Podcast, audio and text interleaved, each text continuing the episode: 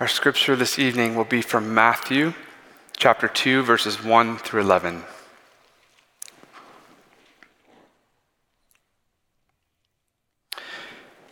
After Jesus was born in Bethlehem in Judea, during the time of King Herod, Magi from the east came to Jerusalem and asked, Where is the one who has been born King of the Jews? We saw his star when it rose and have come to worship him. When King Herod heard this, he was disturbed, and all of Jerusalem with him. When he had called together the people's chief priests and teachers of the law, he asked them where the Messiah was to be born. In Bethlehem in Judea, they replied, for this is what the prophet has written. But you, Bethlehem, in the land of Judah, are by no means least among the rulers of Judah, for out of you will come a ruler who will shepherd my people Israel. Then Herod called the Magi, secret, called Magi secretly and found out from the exact same time the star had appeared. He sent them to Bethlehem and said, Go and search carefully for the child. As soon as you find him, report to me so that I too may go and worship him. After they had heard the king, they went on their way, and the star they had seen when it rose went ahead of them until it stopped over the place where the child was. Then they saw the star. They were overjoyed. On coming to the house, they saw the child with his mother Mary, and they bowed down and worshiped him. Then they opened their treasures and presented him with gifts of gold, frankincense, and myrrh. This is the word of God.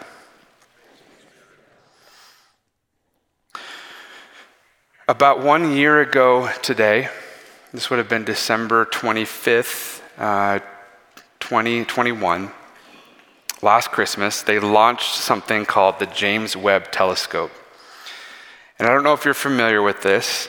Um, it's something that I tend to enjoy uh, diving into. Uh, but this telescope is able to take infrared uh, pictures uh, from places in the cosmos that are far beyond anything we could see with our naked eye. And I actually have a picture here that I wanted to share with you this evening.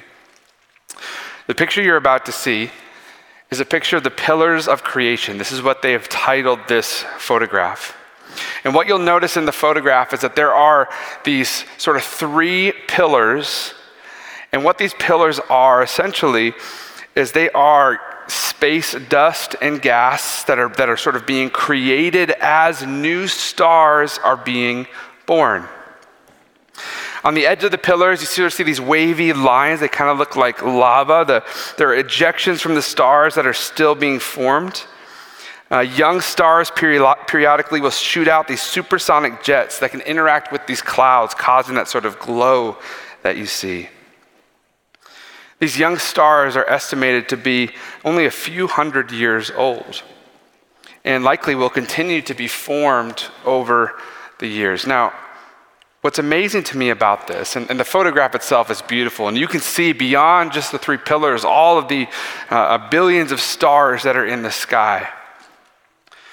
But I find myself, when I look at something like this, I say, wow, there is a creator who created such incredible beauty in our own world and yet is still creating today. New stars are being formed. In fact, um, it, it, actually, one of the crazy things about this is this takes place, so this is happening 6,500 light years away from our own Milky Way, or it's in our Milky Way galaxy, but it's 6,500 light years away from Earth which is hard to wrap your mind of in and of itself. But think about it on another level. The Earth is just one tiny speck in our solar system. Our solar system is just one tiny speck in the Milky Way galaxy. In fact, to sort of give a little bit of um, reference to how big our galaxy actually is, it's the difference between the size of the landmass in the United States and the size of a single penny. Okay, and that gives you scale simply from our solar system to our entire Milky Way galaxy. And to imagine that astrophysicists maybe believe that perhaps there could be hundreds to 200 billion different galaxies. I don't know about you. But when I think about that, it kind of breaks my brain a little bit. In fact, recently there was a recent new galaxy discovered, a, a they called a radio galaxy um, that is 100 times bigger than the Milky Way galaxy. Again, what that does in me when I think about that and I try to wrap my mind around and I see beautiful photographs from this incredible piece of technology, it creates in me a sort of awe, a sort of sense of worship that the God who created this world, that created you and me, also is continuing to create in the cosmos. And not only that, but he created a star, as we read in the narrative that sort of guided these people to find where Jesus was born.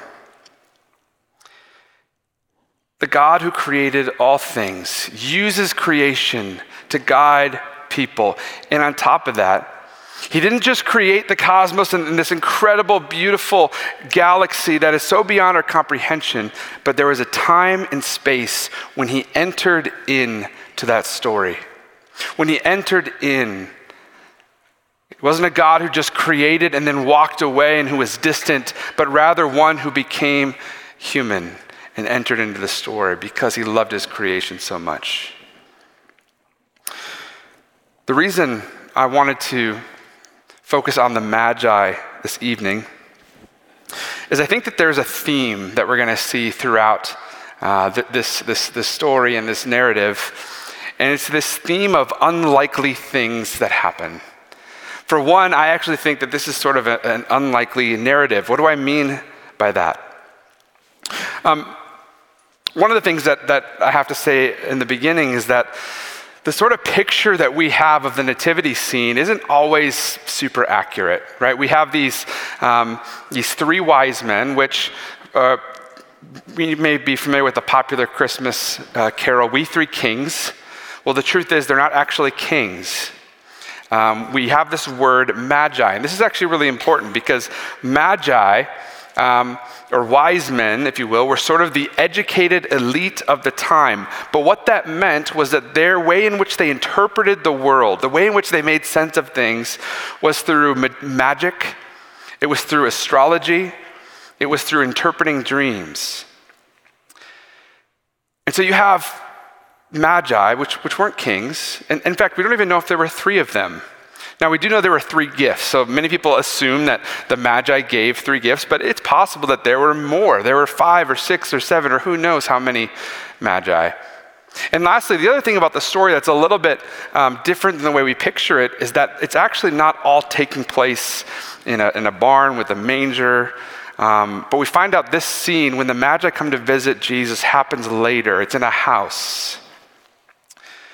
And so we have these sort of three things going on in, in, the, in, the, in the context here.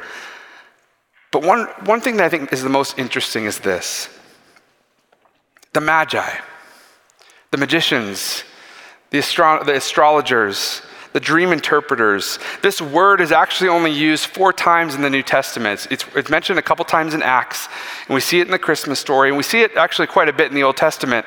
But when the term is used, it's not really held in a positive light, it's got a negative connotation, right? And I can, I can imagine we think about magicians, um, you, don't, you don't think about that being a, a sort of an educated elite person, all right? That's, a, uh, that's not Harvard, that might be Hogwarts or something.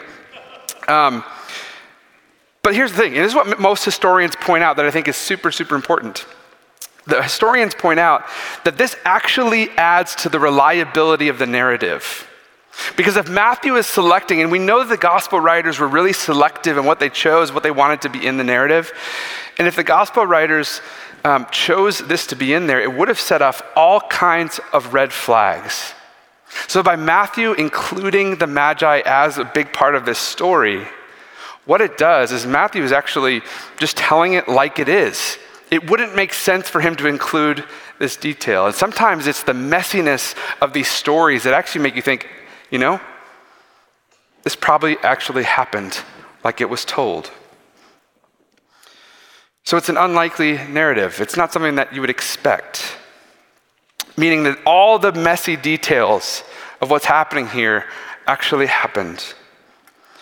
The second idea that we get here is we have the wisdom of the world versus the unlikely wisdom of God. So let's go back and, and just briefly look at a few things that I think will help paint this in a different light. When you go back before Christ was born, Julius Caesar had a, a, funeral. And if you know anything about history, is on that time when, when he was buried and they had the funeral for, for Julius Caesar, there was a supernova in the sky, in, in the universe that took place, and it created this really bright star, if you will. And so this was uh, really, really good for the astrology business, right? Because what it meant was when a king were to die or if a king were to be born, they would associate a really brand, like a brand new light in the sky as, oh, there's a new king, or oh, a king has just passed. And so it happened, um, and again, these are dates from, from other source texts, but May 29th, October 3rd, and December 4th, there were these, this bright um, light that took place because of Jupiter and Saturn coming together to form this really bright light in the sky. Perhaps the star referenced here. We're not, we don't know this for sure, but this was a historical thing that took place. On top of that, we know there was a major rumor going around about the Messiah. And we know this not just from um, the Jewish history, but we know this also by a lot of pagan historians, Servetus, who wrote about uh, sort of this rumored Messiah or this rumored king. So it wasn't just the, the, the, Jewish belief that there was a Messiah coming, but also there, there was going to be this great king. And so here's what you got. On the 29th of May, or, or whatever date, you see this star. And if you're an astrologer, okay, and you know about this rumor that there's going to be this king, you're going to go to Jerusalem asking, Where is this great king? And so, why, why does Matthew tell us about this? You see, I believe what Matthew is doing here in, a way is he's trying to show that you have the wisdom of the nations in the Magi bowing down and acknowledging Jesus Christ as the true wisdom of God. We have the elite opinion of the nations coming and acknowledging the true wisdom that is Jesus Christ being born. This is the kind of commentary uh, that we see from the Apostle Paul. So if you go to the First Corinthians, uh, Paul says, Where is the wise man? Where is the scholar? Where is the philosopher of the age? And then in 1 Corinthians 1, uh, he says, has, has God shown the foolishness of the wisdom of the world? So God has been pleased to save those who believe through the foolishness of the gospel. I believe that's what this entire text is pointing to. And if you look at the features of the story, um, I believe that what, what it's going to show is that we're learning the world's wisdom, this sort of elite opinion, is often true, but it's not complete. The wisdom of the world is both dated, and I'll explain what that means in a second, but it's also insufficient. It's not entirely wrong, but it's not complete. So imagine this with me. The Magi, um, because of their arts, because of their training and their education, they see this star. And the star tells them that there is a king. They know that there is a king. And so they go to Israel, right? Because that's where the king would be born. And they get there and they find out the king's not there. They don't know where the king is. And so we might laugh at this because we think, oh, the educated and elite of that time were magicians, astrologers, dream. We all know that's nonsense. But if you think about it, it'd be pretty arrogant of us to sort of have that posture. When you think about even just 100 years ago, we had a lot of stuff very wrong about the world. Go back 40 years, go back 20 years, go back a couple years. We think we know the, the most educated people on the planet may believe they know a truth about reality, but the truth is this the wisdom of the world is fleeting. I want to read you a couple headlines that I picked out over the last hundred years. In the 1980s, there was a headline and this is from a respected newspaper. The internet is a passing fad as millions give up on it. Not quite. 1970, scientists predict a new ice age in the year 2020. No ice age. There was other stuff, but not an ice age. Um, 1903, man won't fly on the moon, or not moon, excuse me, man won't fly in general for another million years. Wrong on that one as well. You see, a shocking amount of elite opinion becomes laughable within a generation. This is why C.S. Lewis said in his book, The Four Loves, he says, All that is not eternal is eternally out of date. So, where is the wise man? Where is the scholar? The answer is always out the door. Now, there's actually, it's interesting when you read the text in its sort of original language and you try to interpret uh, um, what Matthew's trying to communicate, there's no indication that the star actually moved in the sky to take them to where Jesus is. So when you imagine sort of the nativity um, plays that we do, oftentimes you see a star coming down from the balcony, moving down and guiding them as they went. And that may be how it went down, but according to when you read it plainly, it, it almost doesn't look that way. When they first see the star, they connect this with, oh, there is a king that is coming in Judea. And they show up in Jerusalem and they say, Where is this king? The star didn't take them to Jerusalem, and they put two and two together. And by their own reason, they, they come to this conclusion where this king was going to be born. But it wasn't, it wasn't by um, their arts and their training and their astrology skills that they were able to find it. If you go back and read, go to verse 6. But you, Bethlehem, in the land of Judah are by no means least among the rulers of Judah. For out of you will come a ruler who will shepherd my people Israel. You see, the way they found out where this king was born was actually through the prophet Isaiah. Excuse me, prophet Micah. Got that wrong. Um, they found out because of the Old Testament prophet, through his mouth, where this baby was going to be born. See, the wisdom of the world was insufficient. It wasn't enough. It wasn't enough to know about astrology and to know the stars. They needed the word of God, the scriptures, to point them to where this king was being born. They needed the wisdom of God. You see, God has made foolish the wisdom of the world. He has shown the wisdom of the world to be foolishness by the very birth of Jesus Christ. And the birth of Jesus is not just an ordinary man, not just an ordinary baby, but the birth of Jesus is the birth of a king. This king, however, was an unlikely king. So imagine the town of Bethlehem. Bethlehem was not a destination. It wasn't a New York or Los Angeles or, or Jerusalem for that matter. Bethlehem was a, much smaller, more, more modest place to be born. And so you can imagine the beginning of the most influential person to ever walk this earth is born in a place, in a space that breaks all earthly wisdom and conventions. He wasn't born in the expected place. He wasn't born in the right family. He, wasn't, he didn't have the right credentials. He wasn't born in a palace. He didn't lead an army as many thought he would. From what we can tell in, in, in the scriptures, he wasn't especially good looking. He wasn't, he was born in what's probably perhaps the most unlikely of conditions. He was wrapped in cloth and laid in a manger. Which to me, as I'm thinking and, and meditating on this and preparing for this, this message, I thought to myself, you know, Jesus was really an unlikely kind of leader, an unlikely kind of king. In the same way that his birth was a very unlikely type of thing, the way in which he lived his life and his ministry was also subverting expectations at every turn. For him, it was the way up was down, the way to get power was to serve.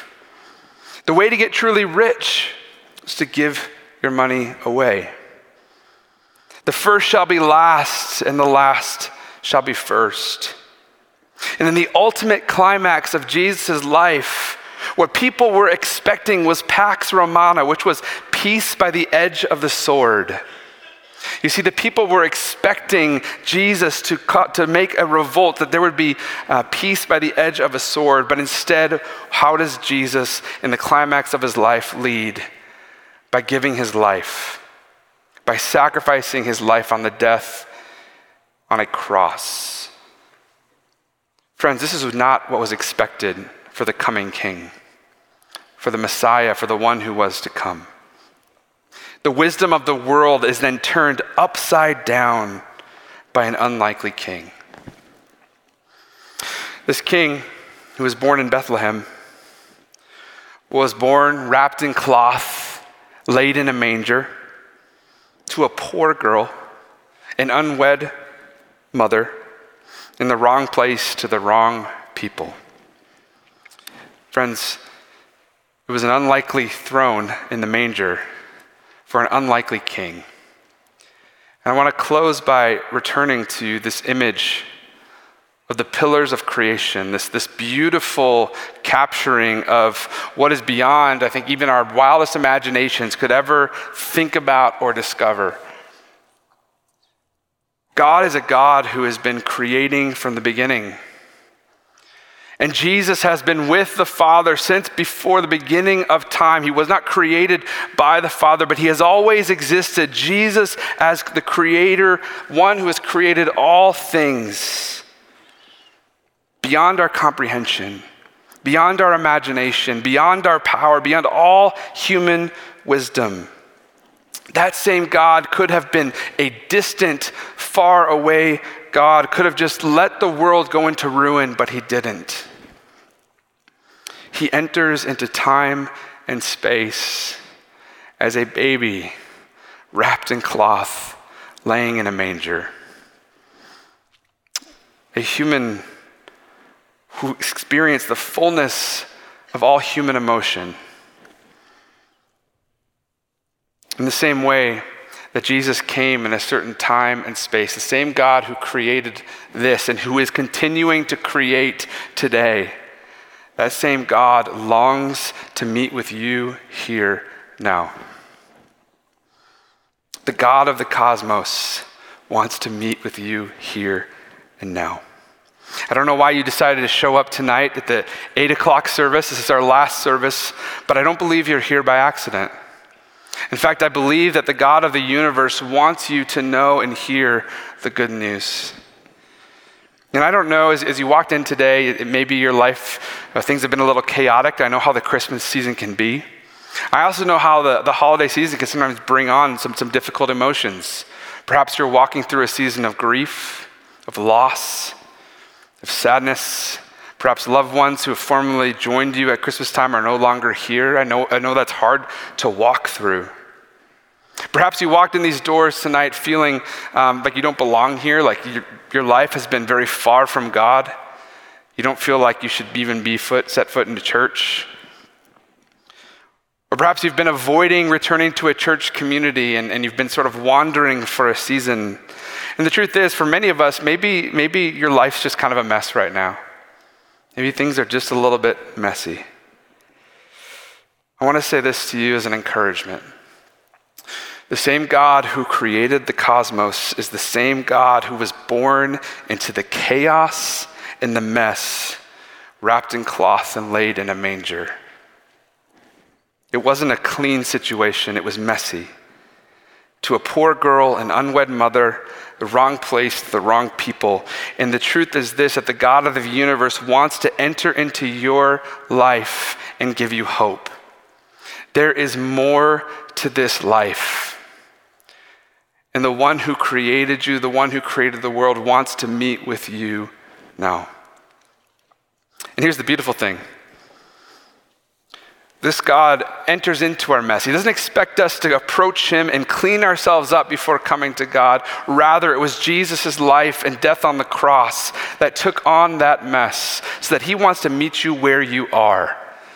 This isn't figure it out and then come and meet with me. This is no, I see you in all of your brokenness, in your longing, in your struggling, and I want to meet you right there.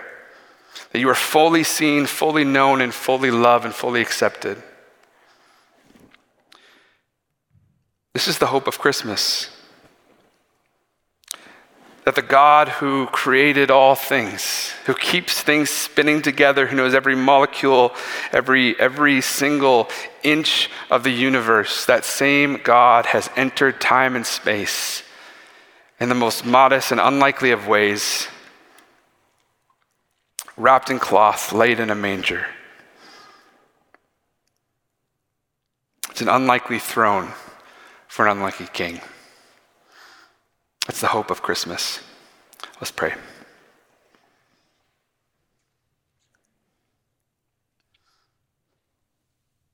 Heavenly Father, we come to you with hearts overflowing with gratitude. We meet with you here and now only because you made the first move. The initiating love of God incarnate who came in the most surprising of ways, the most unlikely of ways.